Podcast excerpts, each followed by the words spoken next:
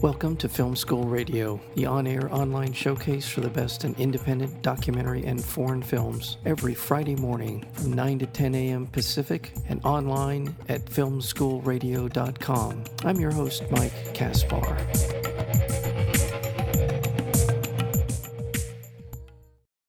This wonderful documentary film is called The Deepest Breath. It follows champion freediver Alessia Zecchini who fell in love with the sport of freediving as a child growing up in Italy, astounding coaches with her raw talent and determination in pool swims and open water contests before she was even old enough to legally compete.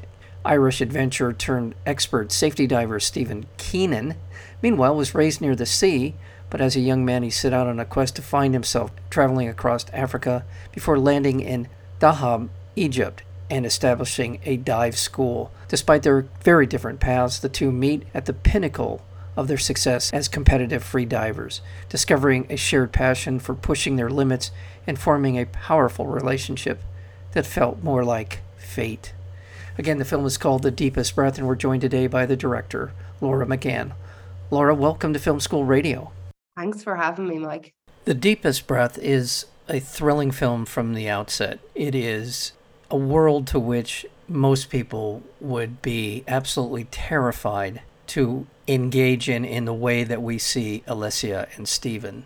It is engaging because of their personality. There's so much here to pull you into the story. In terms of your process of beginning to do this documentary film, did you hear about Alessia first or Stephen first? What was it that got you into wanting to make The Deepest Breath?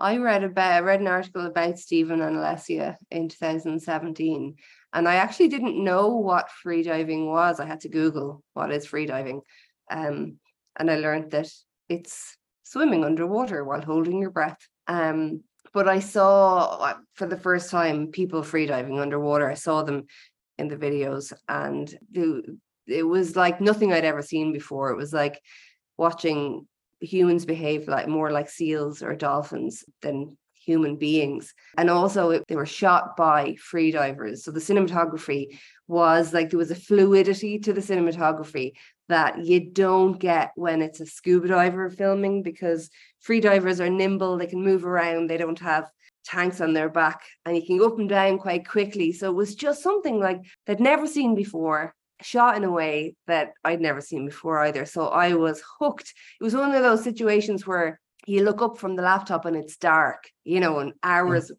passed and you've been in a rabbit hole. And so that was really the day one. And and after that, it was learning more about Stephen and Alessia, their lives, the way they intertwined and and the and really the the geography of the incredible places that they went to under the sea you know 100 meters under the sea i was just amazed. Every corner i turned there was another uh, incredible part of this story. It is beautiful. The photography the underwater photography that you're talking about is spectacular. And there's also something very relatable about freediving even though at the levels at which these two practiced and so many others in the film is astounding. We'll get into, into that a little bit. But we've all been in a pool We've been in the ocean. We've held our breath. We wanted to see how long we could hold our breath and swam around until our you know, heads were going to explode, right? And then we we pop up in the surface, and it's a thrilling yet in somewhat somewhat dangerous enterprise. Just even at that level, you you you have a, you come to respect how hard it would be to hold your breath for an extended period of time. Does that make this more relatable? Do you think to people? I think it only. I think it must. You know, we've all held our breath, like you say, and and you know hung out there, hung out there under the water for a couple of seconds, and it's really beautiful. The beautiful part I find is is the bit where at the very start of it for me, where you don't have the urge to breathe, and I suppose when say the likes of Alessia and Stephen, Alessia in particular, who would be you know under the water for such an amazing like incredible length of time, sometimes up to three minutes or more. And she still doesn't have the urge to breathe. You know, that is quite incredible. You know, I, I get it for about 10 seconds and wonderful. But imagine having it for three minutes. The way you'd feel, you would really feel like you'd feel like a fish. I can't imagine you wouldn't. Well, it's otherworldly. It's really outside of the human experience to not, to just as you described it, to sort of forget that you have to breathe. Exactly. Like I felt when I heard this existed as a sport or a thing that people could do, it was like learning that there was a group of people uh, somewhere on the planet that could fly. and they had been flying for quite some time, and I hadn't heard about it. Here, I was watching these videos um, of, of people just doing what looked like the impossible. Yeah. Well, in addition to the beauty of the photography, it's watching the competition in this. And I want to, at this point, I think it's important to kind of dive into these two different people, Alessia Zecchini and Stephen Keenan, and kind of explore their background, a little bit about their background. How did Alessia get into this particular sport?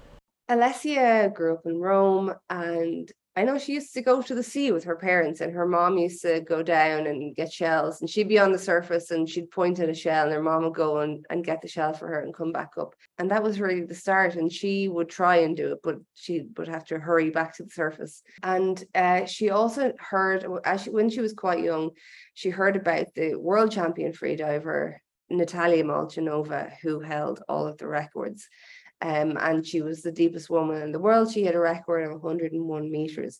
And Alessia, as a 13 year old girl, wrote in her diary that she wanted to be just like Natalia. Um, she wanted to be a famous freediver at all costs. And that was it for her. It was just love at first sight for for the sport and for that sensation of being under the water, holding holding your breath. Um, and she started uh, training and she was immediately better than like the adult men in the pool um which you know um must have been quite something at the time. And and then unfortunately they brought in a rule uh pretty much immediately that you couldn't compete until you're 18 and and sure was only about 14 at this time.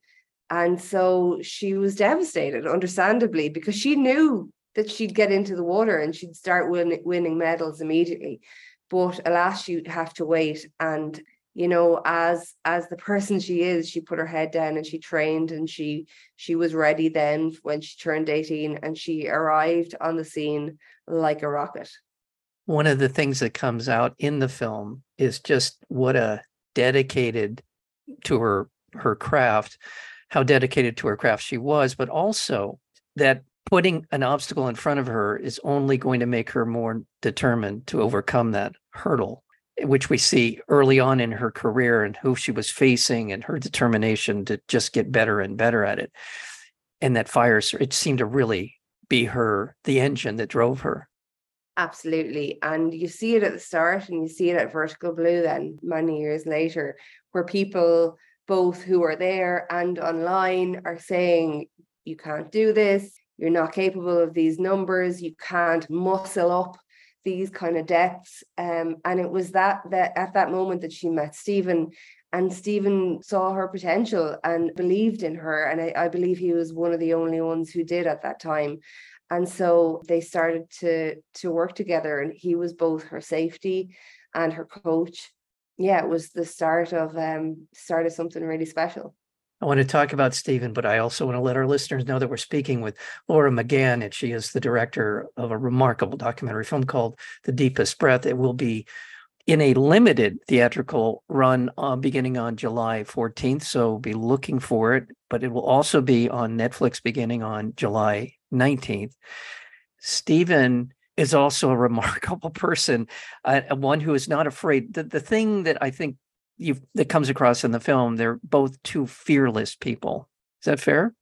That's what attracted me to the to, to both of them immediately you know as a filmmaker but also as a person who hasn't dove to 100 meters or traveled the world uh, in in the same way that Stephen did. Stephen, I suppose, was was doing something that many of us could only really dream of, but maybe wouldn't be brave enough to do. He just traveled the world on his own on a shoestring, all around Australia, North America, South America, Asia, and then he did Africa with a fine tooth comb and and traveled through the Congo yeah. on his own. You know, trekked up to volcanoes and and eventually ended up in Dahab. And he he filmed a lot on his little DV cam at the same time and it was beautiful that uh, you could really through what he shot you could kind of learn a lot from him you know even if it's just a little animal or if it's people that he's met and he'll film a conversation that he's having with them or it his own he, he also filmed kind of like video diaries himself as well.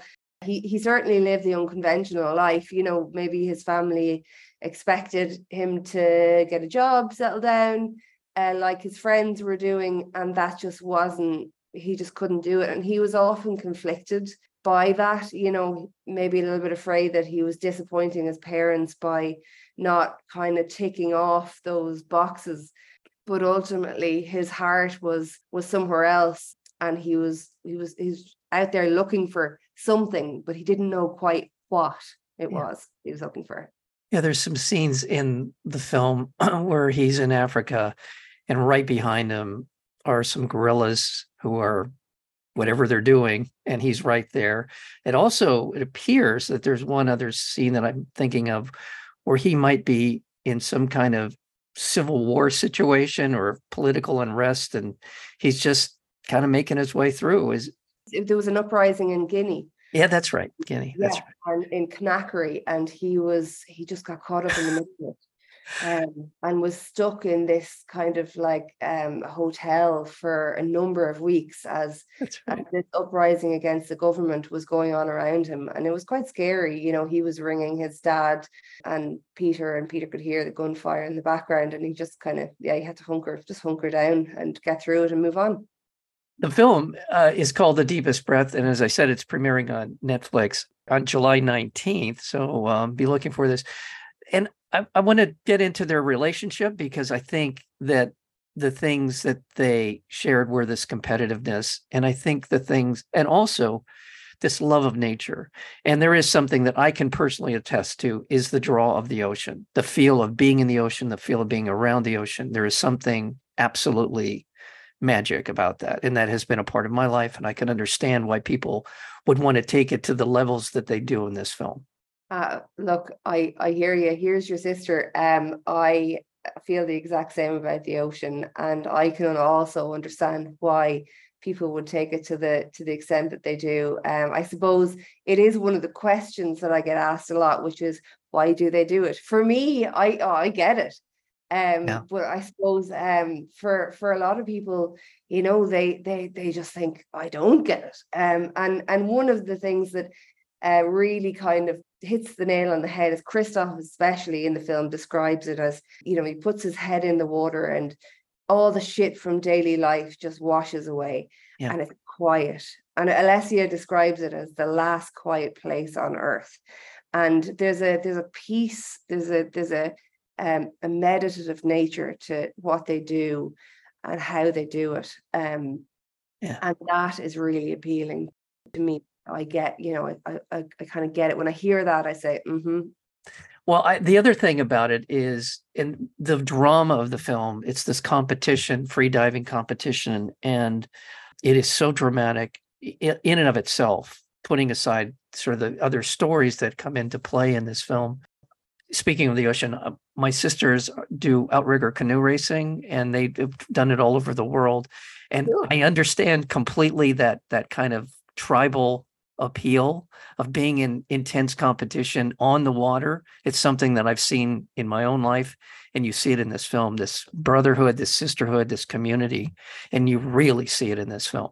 Yeah, there's an incredible sequence of events where uh, records are being broken over and over meter by meter and there's an incredible culmination where I won't give any spoilers. No, no.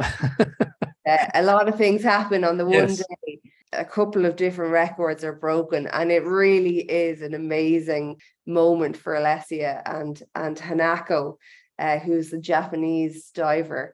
And it's an amazing moment for uh, women in, in the sport. You know, everybody was just on the edge of their seats.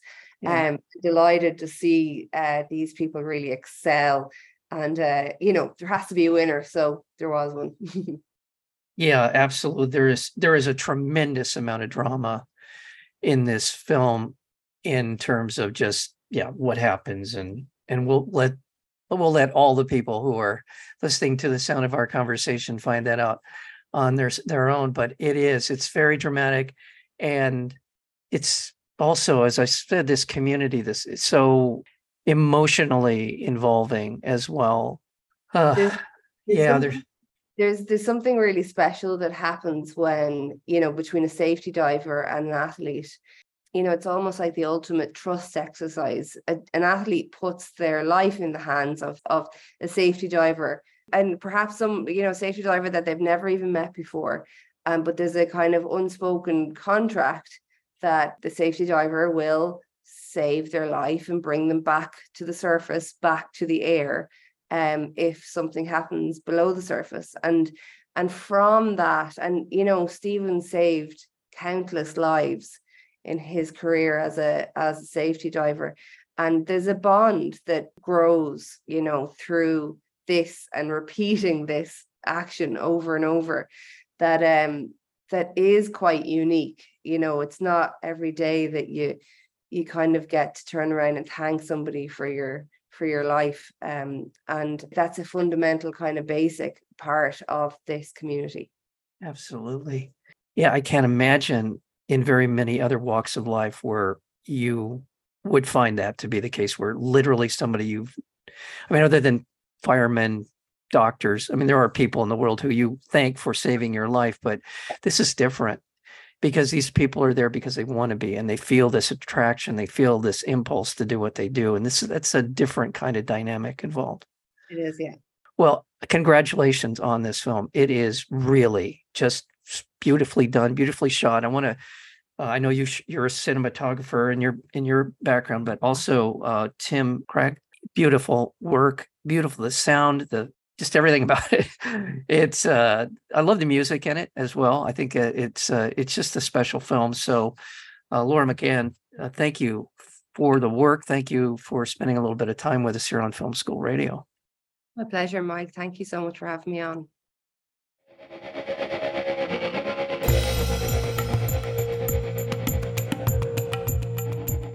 You've been listening to Film School Radio, the on air online showcase for the best in independent documentary and foreign films. You can find out more about the program at filmschoolradio.com. I'm your host, Mike Kaspar. Thank you for tuning in, and we'll see you next week with another edition of Film School Radio.